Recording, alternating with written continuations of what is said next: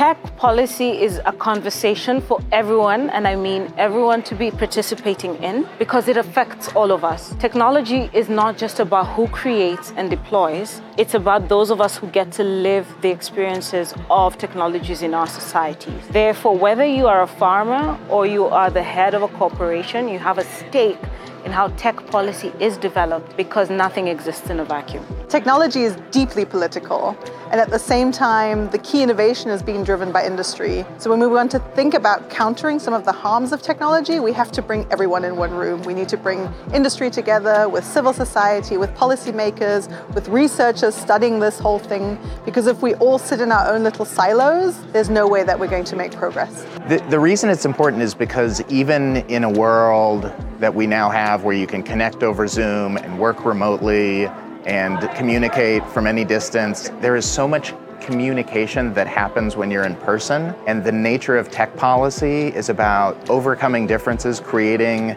cross cultural understanding, and getting through really complex topics. And there's just no substitute for doing that in person. So that's why I'm so delighted to, to be at this event.